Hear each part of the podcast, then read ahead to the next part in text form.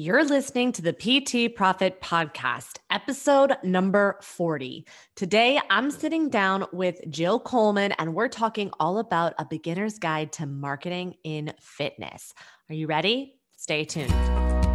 Hi, I'm Beverly Simpson, former fitness manager turned online personal training business owner. And this podcast is where smart fitness professionals, including trainers and clinicians, discover how to increase client performance in movement, package and position their products and services, and get out of their own way so that they can increase their revenue to live a life that they love without sleazy sales. Welcome to the PT Profit Podcast. What's up, coach? Welcome back to another episode of the PT Profit Podcast. I'm your host, Beverly Simpson, and I am so excited to dive into today's episode. Honestly, it's taken me a couple of times to record this intro, and in full transparency, I was so nervous to record this episode because, well, Jill is someone that really means a lot to me. And so in and I do share this in the episode that if it wasn't for her, there's no way that I'd be where I am today. She really jump started me in my fitness business and also in my current business. If it weren't for her, there's no way that I would be here. And I always joke because I want to call her my first business coach, but the truth of the matter, which I did share in here, is that she wasn't my first business coach. I'll say that she was the first business coach I had that really resonated with me and had helped me see things in a different way. And I just, you know, grew from there. And now that's not to say that my first business coach was bad or wrong or whatever. I just didn't know what to expect. And there's so many lessons that I learned from that experience. So it's not necessarily that it was bad or wrong. It just, gave me the lessons I needed so that I could move on and find her and then keep moving forward in my business and in my growth and in my development. And so it's truly a pleasure and a privilege to sit down with her and have this conversation because it was a really powerful one we talked about common misconceptions or rather mistakes that personal trainers often make when they are first entering the online space. And with that, since we were also talking about the beginner's experience, we also talked about the comparison trap and how many people operate from this place of feeling like so and so is doing it better than me. How can I contribute? And her and I do share some similar experience in the sense that we work with people that tend to often seem like they are presenting the same or similar offers and it's just not the case and so we actually talk about that in this episode we also talked about client results and how we and we also talked about client results and and what the level of responsibility is for coaches versus clients and how we navigate those crucial conversations and also how we are able to look at it from, from a very clinical perspective. We also talked about the importance of staying consistent and also relevant in the space because Jill, which she shares in this episode, so Jill has been in this space for a full decade, 2010. And we actually talk about how she's able to not only stay consistent, but also stay relevant. So Jill Coleman is the owner, the founder of Jill Fit which she started in 2010. And before that, she was the co founder of Metabolic Effect, but she has been in the fitness and health industry for over 20 years. She got her very first job in the gym when she was 15. And ever since then, she has dived deep into the science of training. She has been on several national covers for fitness modeling. She has her work has been featured in Self Magazine, Family Circle, Shape, Women's Health Magazine, Prevention Magazine, and many other media platforms. Her passion, however, does lie in coaching, and she both does both body and business. Two thirds of her business is built on business coaching, and then the rest is still in the fitness space with the general population, which she does share inside of this episode. So I'm really excited to get this episode to you today. So without further ado, let's roll that interview. Jill, I'm so excited that you are here. Thank you so much. Truly, it is a pleasure and a privilege because the truth of the matter is that there is no way that I would be where I am today without you. And I'm so grateful for you in my life and super excited to dive into this show. How are you? I am so good. And I'm so excited to just be able to see your face and chat with you. And I just love, obviously, love so much what you're doing and cannot wait to just get into all the good stuff.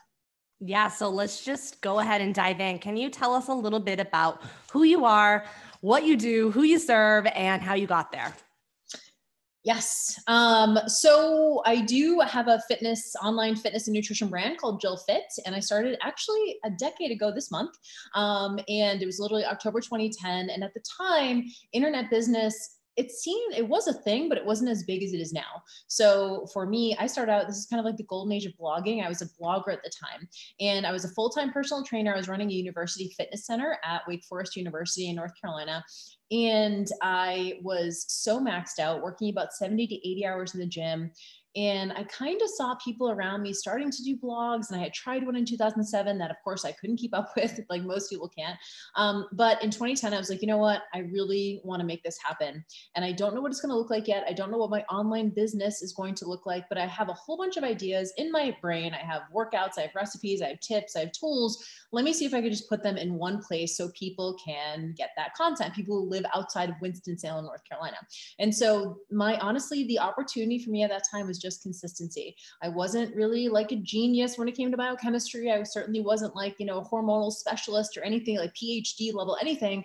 For me, I was just really good at being consistent and I churned out a ton of content over the first two years. We actually blogged at JillFit every day for two years. And so it wasn't mind blowing content. It was very simple recipes, workouts, tips, tools, stuff like that.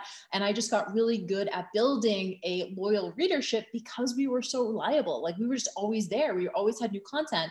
And so now I would not necessarily recommend that strategy today. But what it did was it helped me get a lot of reps and it helped me just build a body of work that people people got to know me. And over time, we started getting more inquiries for one-on-one coaching. So that was kind of like the first iteration out of personal training was one-on-one coaching online. And so I was like, well, I don't know exactly how this works, but I'll just take one client and see how we do.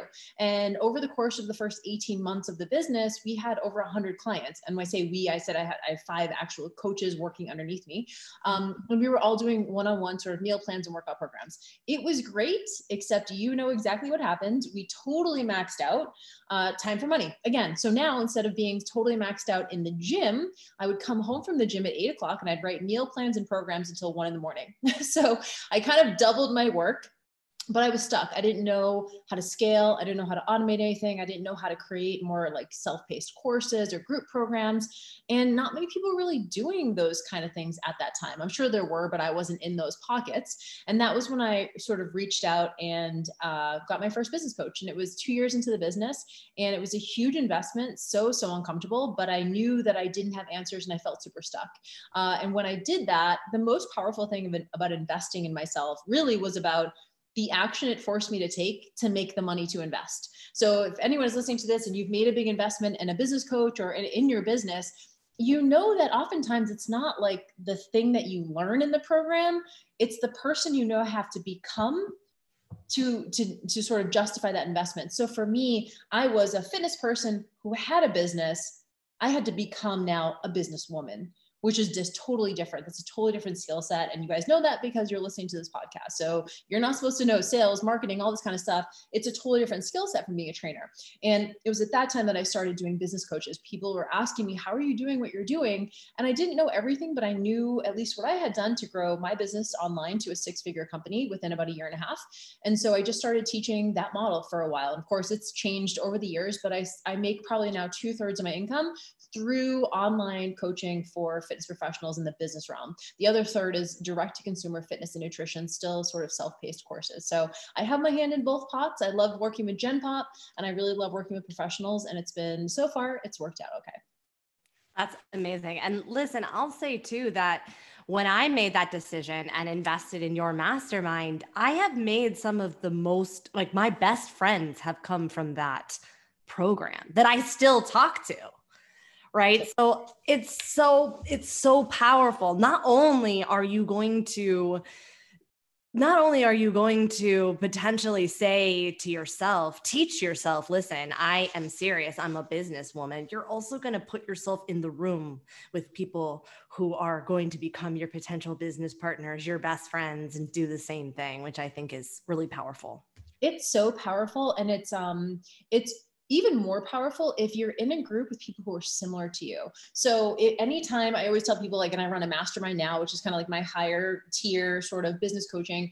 Um, and what's really powerful about the group is that everyone found me of their own accord, right? They found me from some piece of content or my personality. They attended a webinar or something happened that they felt like, you know what? I know Jill. I like her and I trust her on some level. And so they all were sort of independently attracted to my business. So that's good for everyone in the group because that means they're probably similar to each other too right? Because they were all attracted to the same coach or the same mentor. And so oftentimes, every once in a while, I'll get kind of an outlier where I'm like, how did you find your way into this group? Like, it's just a weird sort of like personality not quite a match and you know me bev. Like i'm very sort of direct and very action oriented i'm probably not going to be that like in your feels coach where it's like let's talk about like you know i don't know your childhood. Like we're probably not going to talk about that. It's going to be very like tactical very strategic. So every once in a while i'll get like a little bit of an outlier but for the most part everyone who's in that group are very similar. So it's not surprising that you would connect with them on a like on a human to human friend level, right? And then you can create collaborations. And I know for a fact you've done collaborations with different people in the groups and stuff. And and you take those relationships way beyond the mastermind and, and for years to come. So it's magical. Yes, for sure. So I'm curious, you know, in a you know, in this vein, when we're talking about like minds being attracted to like minds, and you have facilitated lots of groups and group coaching and group masterminds, I'm curious how you have nat- navigated the different energies of people feeling like they're comparing comparing themselves to their colleagues. How have you been able to navigate those relationships for people to feel like, well, she does the same thing thing as I do. How have you been able to navigate that and also help people stand apart? It's such a great question. And I don't know that I'm the best at it, to be honest. I think that I am the type of person who uh, really wants to develop my clients in like a self-sufficiency manner. And uh, you know i am someone who has like good amount of boundaries. And i also but you know to me like i will do whatever i can. I will go to the ends of the earth to get you any resource mindset tool strategy tool whatever you need to be successful. Um, but when it comes to like dispelling comparison number one i can say that i think that's a little bit more prevalent at the beginning of your journey. I think it's really easy to sort of like catch the like shiny object syndrome at the beginning because ultimately that's what it is right? Like if you're not sold on what you're doing you're going to be much more likely to think you should be doing something else because that person is doing that and they're generating however much money and they have all these followers whatever and you go maybe i should do that because you're not solid on your journey yet. So i will say that most people i know who are at a level of have reached a level of success aren't doing that anymore. I think you're the most susceptible to comparisonitis at the beginning because you don't you don't know that that you're good yet. And that's normal. Once you start having some of your own wins and you're at this place, I'm sure now, Bev, where you're like, how could I even compare myself to anyone? Like it's not, it's not even, we're not even in the similar like lane. We're not in the same lane. We're not in the same, like you probably now see all of this as so different. But when you first get into this space, you do have kind of a scarce mindset. You kind of feel like if someone is doing well, that somehow on some levels taking away from your ability to do well and it's just not there's not like this kind of zero sum game. In fact like when i see people doing well in one area i'm like that's amazing because it gives me permission. Like oh shit like i could do that too like nothing special. I literally like and i know this is kind of counterintuitive but i look at someone who's successful and i really go like damn like i'm just as good if not better than that person. And they're fucking crushing. So like why couldn't i do it? And to me it inspires me and it incentivizes me to find my own path to the success I know, and you and you know this as a personal brand. If you're online, people are connecting with your face, your voice, your personality, your expertise, your experience, all those things. It's such a puzzle that you really couldn't be even in comparison with someone else because they have their own things that they're bringing to the table. But at, at, when you're first getting started, everyone kind of feels like they're saying the same thing. But it's also probably because you're following your peers, right? We're all following each other. The average client who you're trying to reach is following you and maybe like two other fitness people, right? They're not following all these people in the industry that we are. So it's really easy for us to feel as though everything's been said, that we're not as good, that someone else is having success. So that means we can't. Like we're really susceptible to those things. But the average client who we're trying to reach, like you're their number one.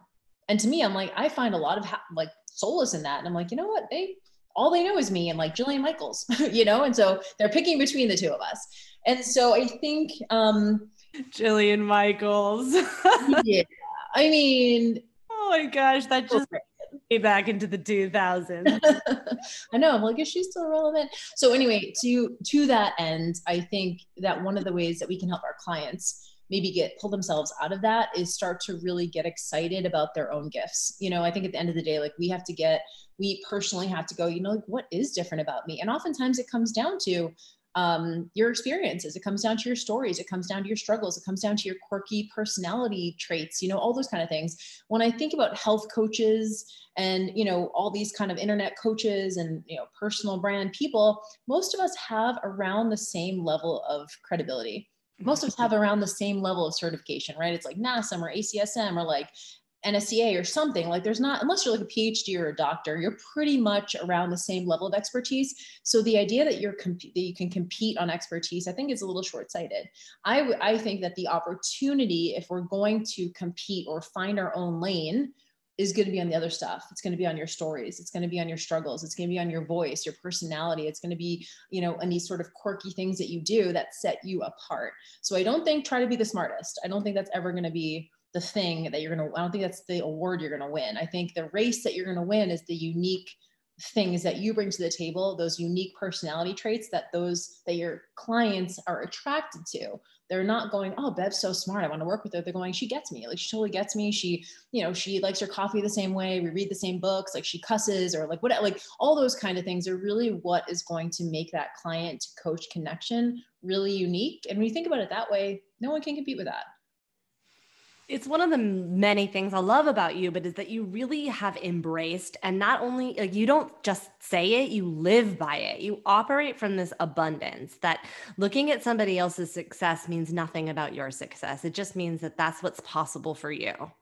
And I think that's so important when you're navigating this new online space because it can be so easy to go in there and be like, well, I can't say it better than she did you're where just- do you go from there? Like, where do you go from there? Like, that to me is like, that's a dead end. So I'm going, okay, well, if that's a dead end, where else can I go? You know, what else can I do? And oftentimes, like I said, it's, it's oftentimes when you haven't had success yet in your own thing quite yet. And so you're really susceptible to like what other people are doing. Maybe I should do a webinar. Maybe I should do a challenge. Maybe I should do, you know, like you're just constantly inundated. Look, there's no shortage of ideas. Like you can do all so many things in this industry but how you're going to arrive at success is going to look so different from someone else right? Mm-hmm. like you might have a six figure multiple six figure seven figure business whatever but it's going to look the way you got there is going to look so different. And so the idea that you could even compare to me is just futile. It's not really even possible but it does happen. And so i want to validate that. And i think you know sometimes we'll see this in the even in the body change space for example. Let's just say you had adrenal fatigue or something and you're having to like take a lot of time off and you're having to like you know really kind of maybe even gain some weight to get your period back or something like that we'll look at someone who's like you know losing weight or getting ready for a show or you know something like that and we'll feel bad. We'll feel like oh my god like i should be doing that or whatever. I certainly went through that period when i stopped competing and I moved more into moderation 365, which is my nutrition philosophy, I had those feelings of like, should I be leaner? Should I do more? You know, so it started there. And then, of course, it translates into business. If you don't take care of it, it t- translates into the next sort of venture that you do. And so a lot of this comes down to also just self trust and and building your self worth and understanding that you have something valuable to offer that is completely unique from someone else. I love that you're also bringing in the fitness because if you look at the fitness space, everything works. Every diet works and they're all competing with each other, but yet every single diet has success stories. So it's not about, you know, finding the right one or the right way. It's about what works for you, both from a mental resilience place as well, which yeah. is brought up, which I think is so important.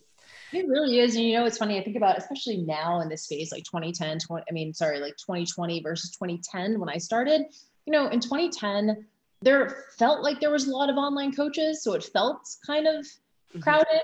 Now it's really crowded, right? Now, now it's like way cr- more crowded than it was 10 years ago. But back then, you know, 10 years ago, 20 years ago, there was, I kind of think about it like, I think I might have given this, uh, you might have heard me use this analogy before, but coaches were kind of like, you know, like in the 50s, there was like three types of ice cream flavors. It was like chocolate, vanilla, and strawberry. Like that's all you had to choose from like 10, 20 years ago with online coaching. Now, if you walk into your local ice cream shop, there's 20 versions of just chocolate. There's chocolate chunk, there's chocolate chip, there's double chocolate, triple chocolate, death by chocolate, right? Same thing with online coaches. So 10 years ago, you might have been, been like, ah, like, I guess I'll just hire this business coach because they seem to be okay. Now it's like you get to really match perfectly with the coach you want to hire because it's like you're taking into consideration everything because there's just more options. Mm-hmm. And I love this because what it has helped us do is the client to coach matching now is so much more specific than it was 10 years ago and we're getting better results because of it so while more people are coming into the space we also have a lot more gen pop people coming in and wanting coaching and being open to it downloading apps doing zoom classes etc investing with online services so everyone's kind of going online and the ma- and the matching is so much better which is getting our clients better results. So to me i always just remind myself that like i want i want to attract the right person and if it's not a clear match i don't want to work with that person and they shouldn't want to work with me either. So in that way there are a lot of options but we also have the unique ability now to stand out more than we ever have. That makes sense? Yeah. Yes. Yeah. sure. And you know, this is leading to it's a great segue into this question because one of the things that you were talking about are the differences between 2010 and 2020, which is one of the other things, speaking of resiliency, that I love about you is that you have been in it from the beginning and you are consistent and you always go. And one of your, in my opinion, superpowers is the ability to get people to take messy action. And I know for me, when I've only been in this space for four years, it might as well be 400. That's what it feels like. But when I look out into the space, people that I started with are no longer doing it. Nope. Mm-mm. you know, and every year that goes by, there's more people that start and then fall off and then start and fall off. It, I just, it's been amazing to watch and to see. So how are some of the what are some of the ways that you have been able to not only stay consistent but stay relevant? Good question.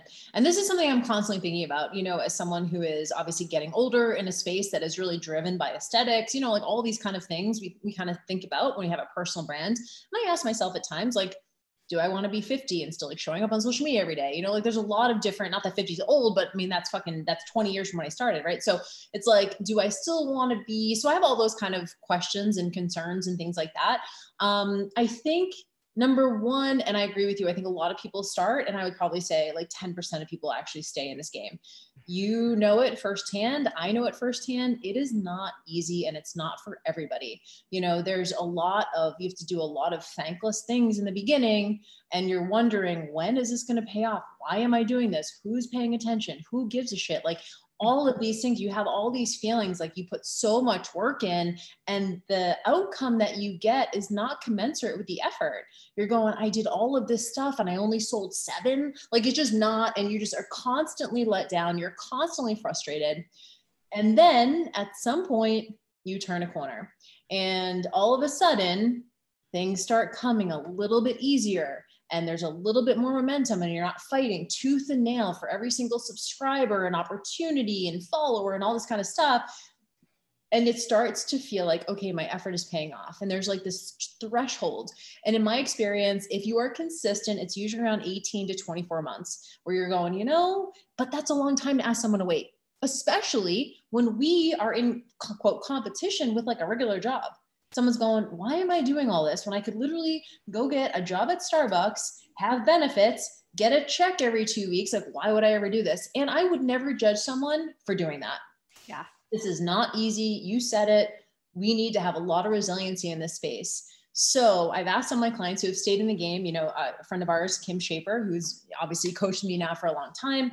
Um, and I asked, I remember talking to her, I've talked to a few others, and I was like, what was it that has kept you going? Like what is it that and it's just like when i start to feel like why am i doing this? When i start to reach that like high frustration point something happens, an opportunity comes across my desk, something pops in my inbox, I get a new client, you know, something happens that just keeps me in it and keeps me um, keeps affirming that I'm moving in the right direction. You know, and I so I think you get to a point where once you get to that point when you break through that sort of threshold, at that point you really can't, I mean you could, but you can't really go away at that point. You're on the hook.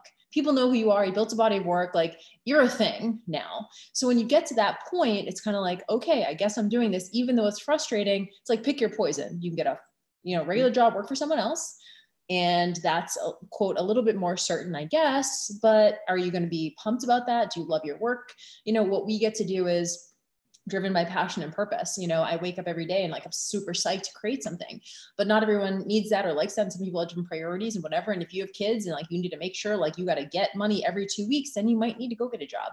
But for me the fun of this has really been iterating and i think this is the thing that i'm constantly thinking about is I about five years ago, I would say five, six years ago, I had this moment where I had taken my hand off the pulse of what was happening in the industry. And I was like, I kind of got blindsided. I was teaching sort of like the old blogging model at the time um, because that was what had worked for me. And then all of a sudden, like things started shifting and I just wasn't paying attention. And what happened was a lot of my clients were not getting results. And I was like, holy shit, like this is my issue like this is my responsibility and so i had that moment and from then on i was like it is literally literally my job it's literally my job to stay up on what is actually happening in the space, which is why I still love having that like third of my business that is Gen Pop because like I'm literally doing it in real time with my clients. I'm talking to my clients all the time and I'm, re- I'm with them and we're texting back and forth during their launches. I know what's going on in the space like minute to minute now. And so to me, that has helped me continue to iterate and go where the momentum is and get super clinical. I don't get at all ego about my shit. You know, that's the thing is like, I think I was holding on so tightly to that original model because it was what had worked for me. And giving it up felt like, oh my God, if I give this up, then where am I going? Now I just look at everything like a puzzle. It's not, I'm not attached to any certain way of doing things. To me, I'm just like, what is working? And let's go where the momentum is there. So the iterating has been a way to stay relevant. Um, but it's not for everyone. Like I have a lot of energy and I like to like be on top of stuff and I like to take a whole bunch of calls and I like to be in the trenches with my clients. Some people get tired, some people get burned out, and that's fine. I would never judge them for that either. But I found a way to really just like oscillate my energy so that I can stay up on it and stay excited about the changes and not feel like they're frustrating to me. That makes sense? Yes. And I love that. And I think that when I look back on my time, you know, from the beginning, I think one of the things that I I believe in lessons. So I am so grateful for every failure that I deemed at the time. Like I will never forget. I mean, I would have calls with Jill and I would have I would be crying on these calls about like why is it not working? And I look back on it now and I'm so grateful because for me, I found that people that have success early and fast, they have a misconception of really what to expect. Their expectations of conversions and what are going to, you know, what's going to happen is just in my opinion opinion, they have they fall harder because they've got they had accidental success. It's the people that are in the trenches that keep getting the lessons that end up being ex- exponentially growing. Absolutely. Mm-hmm. I, yeah, no, it is. I mean, it's funny. I mean, you were always a dream to work with because you were just like a huge action taker. Like I would just be like, cool, do this. You're like done. Like it just literally was the easiest. And I think I attract people like that anyway. So for you, we got a shitload of lessons when we worked together because it's like boom, boom, boom. Let's try this. Let's try this. Let's try this. You know, it's almost like, and you really had what I consider a pivot mindset. It was like, okay, we're like, this is not working. Let's go over here. Okay, this is not where we want to go. Let's go over here. Like, and I think back to our conversation around resiliency my mantra has been for the last several years i can see this as a pain or i can see this as a puzzle. Mm-hmm. and i think when i get so caught up in in the emotional attachment to the outcome like and again that's normal because this is our baby right? We're like birthing a like a creation into the world and we're putting it out there and then we're like i hope you will buy this. And it's scary because it's our thing. We just want people to like it. We want them to like us. And so i think it's really easy to get really emotional about the outcome I wanted to sell 30 and I only sell sold 11 or whatever, right? And we catastrophize and make that mean that like somehow we're bad at this or we shouldn't be doing this or it's all bad. It's never going to work. Like we go 10 steps down the road when really it's just a marketing issue. Like to me, I'm just like, this is a puzzle to be solved right? Like you're an expert, you're good at this. We just didn't put the language together. For whatever reason, it did not connect with the person. So we just need to get better at marketing. We need to go back and build more trust. We need to get more people in the pipeline. Like it's always a marketing puzzle. It's not like a you problem.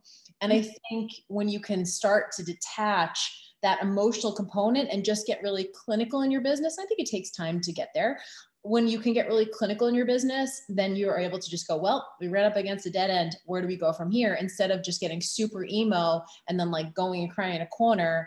And then it takes you like months and months and months to get enough like courage to do the next thing.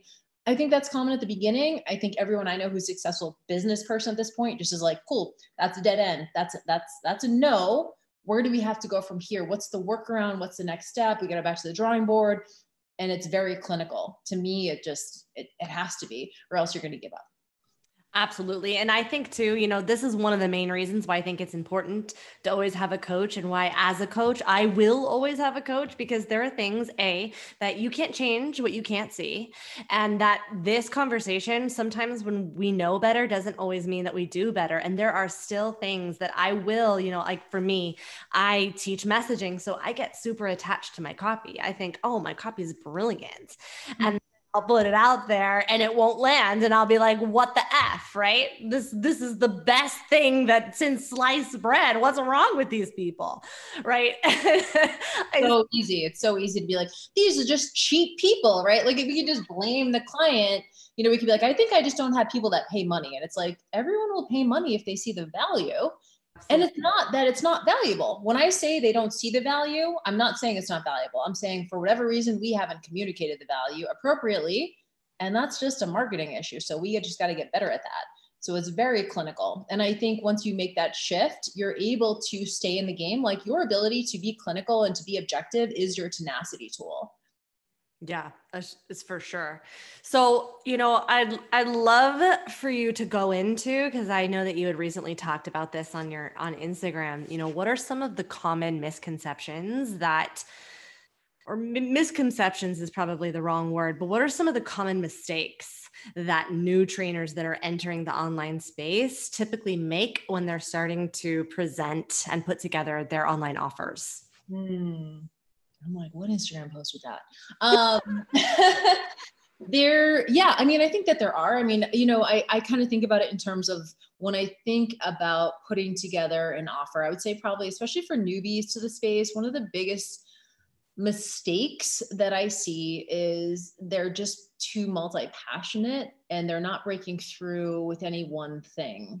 So, for example, when I talk to someone, and this is just normal because we are, you know, we're like multi passionate humans. So, someone will come to me and say, Well, I'm really, I want to talk about nutrition and macros. And I also want to, you know, do like Metcons and like fitness stuff and like get stronger and like get buff. And then I also want to do like, you know, mindset too, because we know it's about mindset also. But then like personal development, like I, I would love to have like a book club and like, and I'm like, yeah. I mean, I understand that you are passionate, but you can't be multi creative. You can be multi passionate, but you can't be multi creative, at least at the beginning.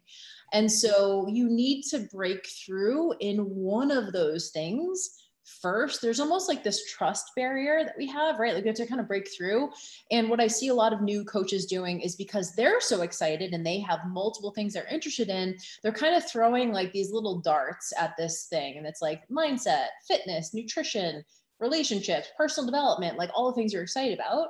They're showing all these like, but no, it's none of them are big enough to break through.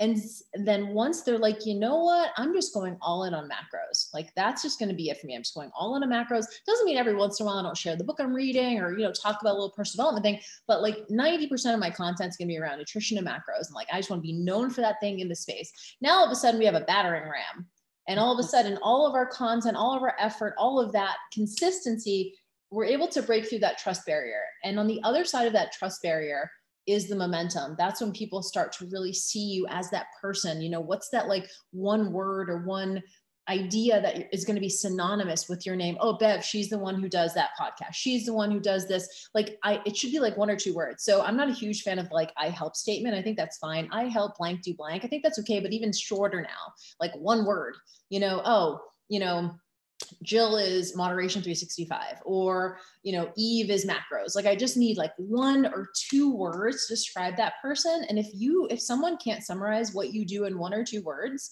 then it's too much shit. You're not going to break through. On the other side of the trust barrier you can go in whatever direction you want to. Let's say you break through in macros and you're like the go-to person for macros. And like that's just the you're like and now all of a sudden maybe you want to do business coaching. Awesome. Now you have success in one area. So those people who have gotten success with you in that area are more likely to come over and do business coaching with you because they they trust you in one area versus you being like, yeah, I do business coaching and nutrition and fitness. Honestly, I would not recommend someone set up their business like I have because I do have fitness and nutrition sort of content as well as business content, but it only works because I broke through with fitness and nutrition first and then people start asking oh what are you doing? Like how are you building your business? I'm maybe i could build my business right? So i do work with a lot of beginners as well because of that.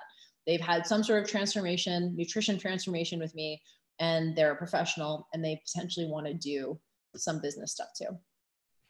So I'm I'm glad that you bring this up because I think this is something that's come up for me and my clients and I'm sure it's come up for you too is a lot of people will ask me, you know, do I need to have multiple Instagram accounts?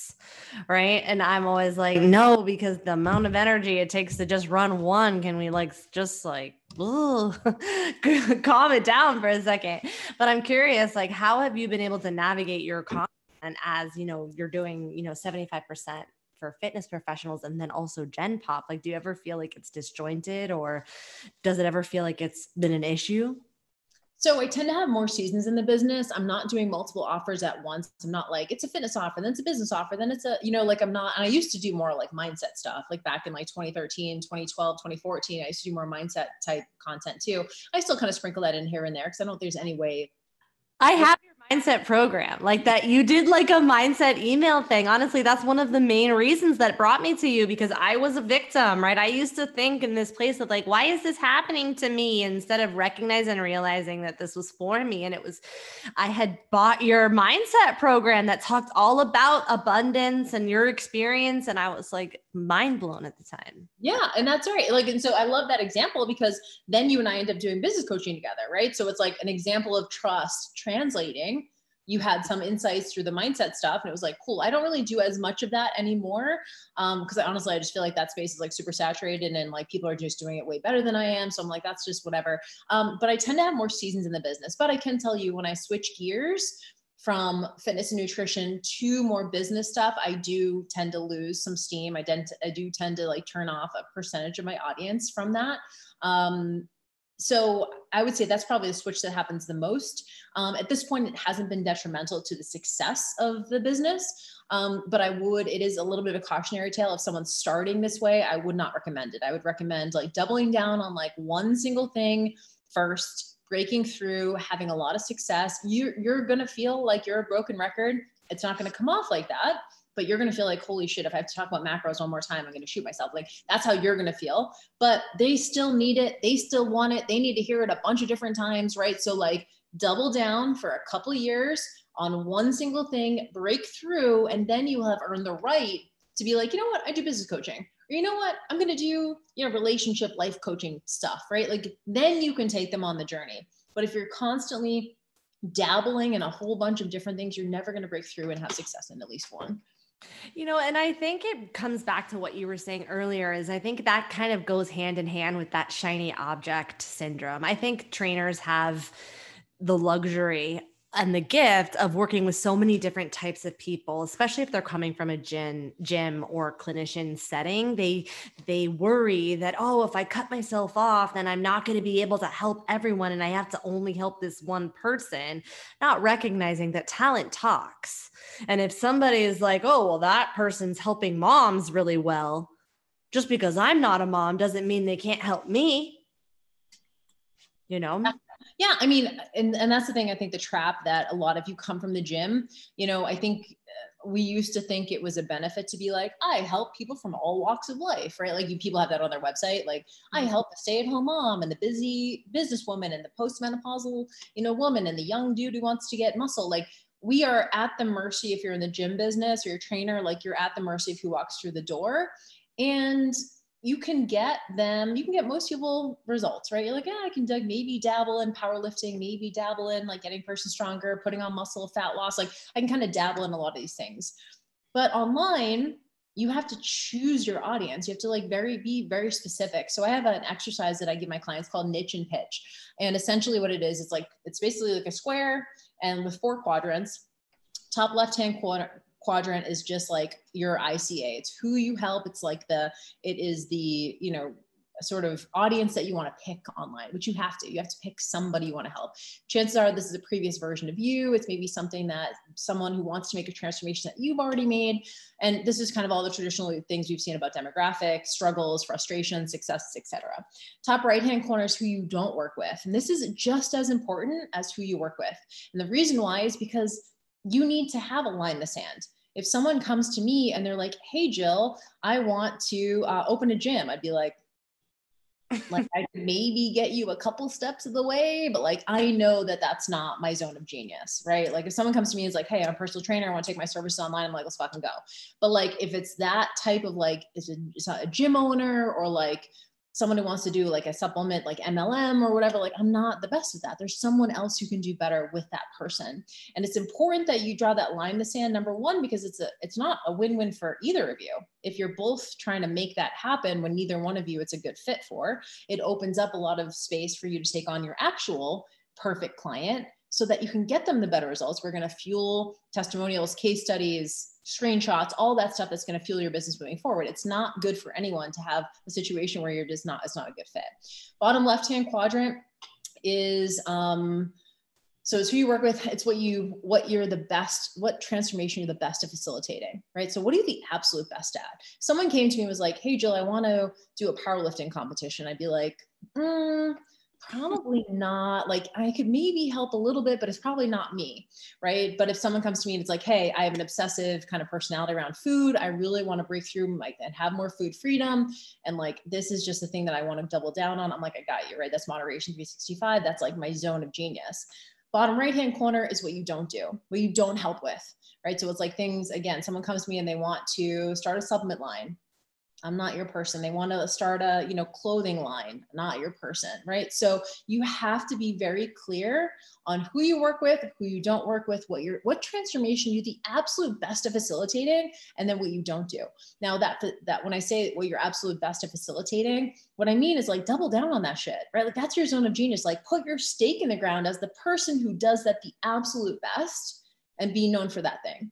But you have to choose it versus at the gym where you want to help everybody and that's great but online you have to choose it or else you're going to spend your time just really not making any you're not going to making any sales because no one's going to know what you're known for Mm-hmm. I think that's one of the lessons that I I've talked about it and on this podcast. It's one of the lessons I wish I had learned faster, which is that you know, and I think that's just part of starting out and wanting to, you know, be liked and liked by your peers and colleagues. But I wanted to talk about fat loss and I should have just talked about fat loss faster. But I just took so long. It was like I was always talking about it in a roundabout way. And it was like, Beverly, get it together. Just talk about fat loss. well, especially because you, you know, there is obviously like a push in our space right now. Like we don't want to like body shame people and we want to make sure that we're not like fat phobic and whatever. But when we have clients coming to us who are mm-hmm. going like, I want to lose fat, I want to do it in a healthy, responsible way, like they shouldn't be going to Whole 30 or whatever they're going to. They should be going to you. Right. Yeah. So like just say that you're the best at this thing. You're the best at sustainable fat loss and like put your stake in the ground and be known for that unapologetically. But I get it. I think we we have a lot of considerations at first for sure. Yes. So I'm curious, you know, speak, you know, we're talking a lot about, you know, clients and work as as coaches working with clients you know how do you navigate you kind of talked about it a little bit and i'd love for you to go deeper about you know navigating and evaluating your level of responsibility when it comes to client results and i think that this is important you know as personal trainers because like you said people will say like oh well i can't I can't, I just can't work with anybody because they are, I only get the broke people or people who can't afford it, or I, my clients don't get results because they have all these hormone things and I can't help them. Like, when do you draw your line of responsibility for what you're responsible for and results and what you're not? I think you start that before the sale even happens. I think it's important that you set expectations ahead of the sale and pre-qualify people for the sale. So what I mean by that is I do, you know, I'll do sales calls for some of my higher ticket coaching. And one of the things I tell them at the beginning, especially if they're more like an intermediate to advanced online business owner, is I will just literally say, like, hey, just so you know, I keep a pace in this program. And so if you have if you still feel like you're like struggling with a lot of like mindset issues and like imposter syndrome and stuff like that like i'm probably not going to be the best coach for you because i already assume that you ha- you know you're the shit. Like you already have a level of expertise and competency that you're bringing so that we can just get down to business. And it's going to be very like action heavy strategic like very tactical like moving pretty quickly. So i just want you to know that that's the kind of person i am so I say that on the sales call so that if they decide to move forward and we decide to move forward together, that like if they're really struggling with not taking action, I can be like, hey, remember when we talked about this? And it's not to make them feel bad or shame them, but like I'm like, okay, for whatever reason, you're not taking action. Let's lower the barrier to entry and figure out why that is. I personally, and this, I have not always been this way. It's embarrassing to say, but I have, I take a lot of responsibility for my clients now. I hold myself to a super high standard and I hold my clients to a very high standard. And when I say that, I don't mean that I like get mad at them if they don't do something. I'm not like a judgmental coach. Like you can come to me and be like, you know what? I haven't done anything in the last two weeks. I have a lot going on at home, whatever. I'm like, cool, let's, I will literally just be like, this is a puzzle what's the like the what's the smallest thing that you can do in the next two weeks like let's start there so i personally take a lot of responsibility it's actually a huge pet peeve of mine when coaches are like well you can lead the horse to water but you can't make him drink and i'm like i think we have a lot more power than we think we do so for my clients as an example if they're running up against a block if they are running up against like maybe they just um, I don't know, here's an example. So one of my clients was getting a lot of organic traffic from Google. She had this like SEO optimized website, ton of traffic to her site. And then all of a sudden Google changed her algorithm and all of a sudden her, her traffic tanked. She's getting a lot of leads. She's probably getting 20 or 30 new email leads a day, like literally just for free off, off of Google, which is amazing. But then she was getting a lot of leads and people in the pipeline for one-on-one coaching and stuff. And then like over time, like the Google traffic just absolutely tanked. And she was like, I don't know. And so for me, I was like, amazing. We have a lot of other resources. Obviously, we can move to paid traffic, we can move to all these other things. But I've been like, I was like, cool, who is who's doing traffic the best? Like I'm literally like, I take it personally, like it's my responsibility to go out and find and curate whatever tool, resource, contact, book, course that she needs to make that work for her like to to figure out what this is what this going to look like for her i take that very seriously i'm not like okay, well, like, let's just, you know, I don't know, like keep moving forward in the business. Yes. But also, I'm like, what tool, resource, puzzle piece do we need as a team mm-hmm. to move forward? And, you know, that's the responsibility of the coach. Mm-hmm. The client doesn't have that insight, right? They don't have that like high level perspective. They're just stressed about what's going on in their business. It's my job to keep a level head and to be the one with like the steady, sort of like encouraging, like pace like it's it's my job to stay level headed and to help them continue to move forward despite that struggle and so i take it very seriously i don't know where the line specifically is i think i do give the benefit of the doubt i think a lot of people come into a coaching program with the best intentions i think they especially with fat loss or body change or something they come in with like the absolute best intentions and then you and i both know that they're the most excited the day they start the program right that's like the day that they're the most pumped it's my job to keep my clients moving forward. What do I need to do to keep them engaged in the process? Because I know if they stay engaged, they're going to be successful. Just stay engaged, just expose yourself to the content. Just like listen to a little thing here, like, you know, while you're on a leisure walk, while you're in the car, just listen to a podcast, listen to a, so whatever it is that like the lowest, lower barrier to entry, expose themselves to the content, don't, don't disengage. Because I know if they stay in it, that they're going to learn, they're going to get better and they get more successful. So I really try and break it down and just i hold them to a high standard but not in like a really like judgmental sort of like you know everyone all of us have had that like fat loss coach that like.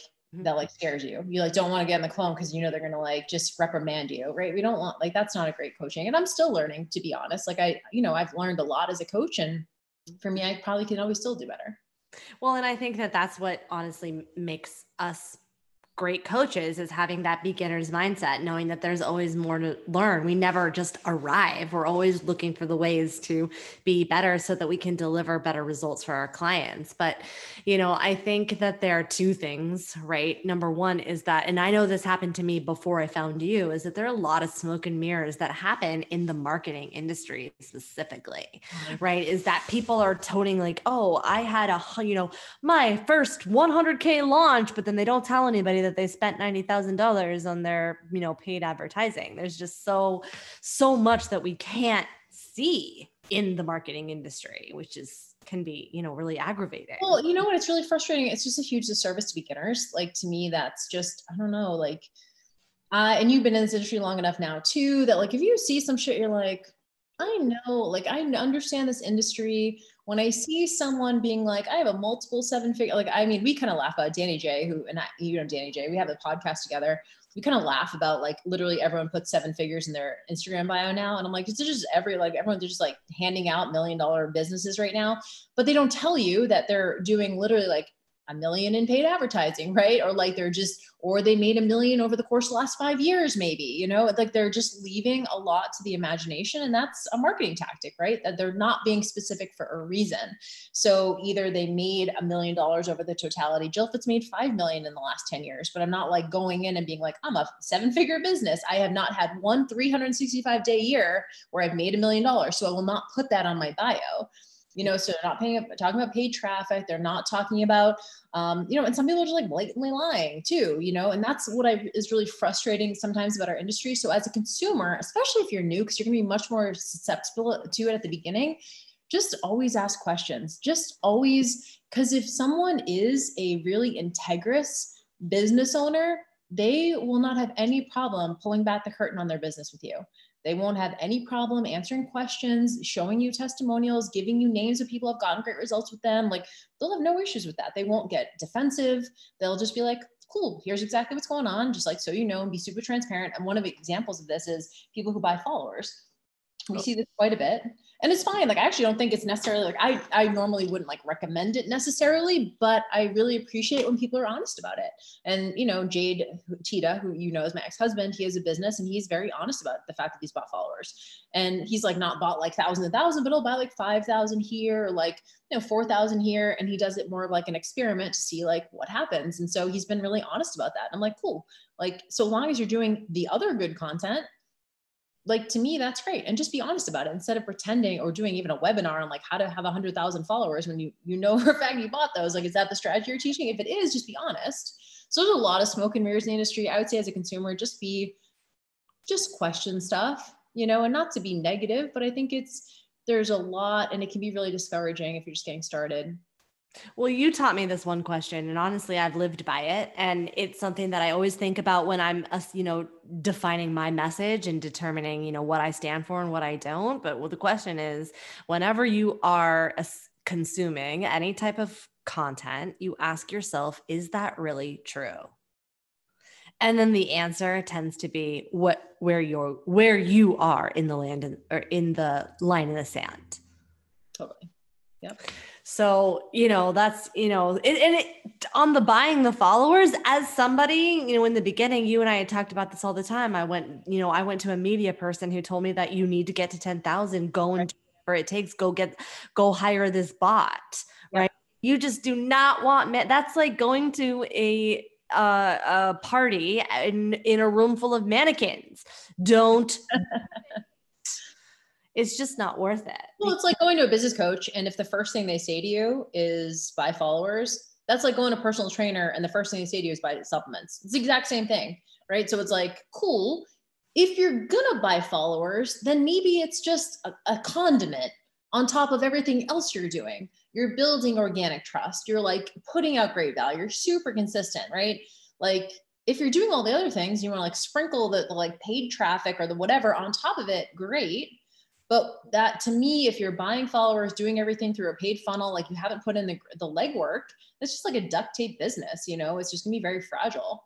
versus what you've done and what I've done, which is like really just build an awesome community of people who like really know me and want to buy all the shit, you know, or and have followed for years. And so I think it's just two different models. You know, I think there's ways to get rich quick if you just want to spend a shitload of money and like duct tape a business together. But are you ever going to feel fulfilled? I know I wouldn't. No, I wouldn't either. Especially, you know, brings us back to what we were talking about is that this is the stuff you have to do what you love because you have to wake up every morning doing what you love. Otherwise, how are you going to do it when you don't feel motivated? Totally. You plenty of times you're not going to feel motivated. yeah. Yes, me too. Right. I mean, there are times where I, I mean, I'm a mom, so I'm like, oh, my kids. Sometimes I'll say to my husband, why? Why did we do this? and that's so real. And so, I mean, that's the thing is, you know, talk about who you don't work with. It's not that I don't work with moms. I just don't like say I work with moms. You know, as a, as a person who is not a mom, you know, I could never understand the frustrations of moms, you know, so that's not going to be my ideal client avatar because I don't really understand exactly. Like I can like, empathize, but I'll never be able to be in your shoes. And so I think it comes down to, you know, really just deciding what you're willing to do, but you have to your point, like you have to love it. You know this, you can't enter this space with like desperation and urgency to like get out of that job you hate. If you're operating from urgency and desperation, you are going to burn out so fast because the first year the work is just managing your expectations. That's it. The entire first year is just managing your own expectations. That's the hardest part about the beginning is just constantly having to reframe shit, reframe it, reframe it, reframe it. And then over time, you start really seeing the fruits of your labor, but it does take some time. And so if you can't have those conversations with yourself and if you can't really like find the like love and passion and purpose inside you're going to quit so fast because it's just it's it like i said the beginning it is a little bit thankless yeah, for sure. Well, Jill, I want to be really mindful of your time. This has been an incredible episode. Thank you so much for joining me. So, for my listeners that want to learn more from you and that they want to hang out with you, where shall I send them? Awesome. Yeah. Thanks for having me. Always so good to hang with you. Um, probably just Instagram is probably the easiest way. So just at JillFit on Instagram. And then also um, head to jillfit.com, which is my website. And if you want to get latest and greatest updates on everything, go ahead and get on my email list anywhere on the website. Just enter your email and you will get all the goodies. So yeah, but would love if you guys listen to this, would love to get a DM from you, just chat, let me know where you're at with stuff, like what you need help with, if I can support you in any way. I would love it. Now you also have an FBA program that's coming out, right? I do. So I'm doing a uh, right now, and I think you guys are gonna get this on. I think he's gonna publish on the third. So yeah, we're gonna be finishing up a free course called Fresh Formula. And if any of this resonated with you, the Fresh Formula is actually, ironically, um, a 14 day free course where I'm actually doing everything I would do if I was starting from scratch today. So if I had no followers, no audience, no uh, email subscribers, nothing like that, what I would do if I was starting from scratch. You want to jump in on that, it's at my profile at JillFit on Instagram. It's called the Fresh Formula, or just shoot me uh, a DM and I can give you the information for that so you can get those recordings.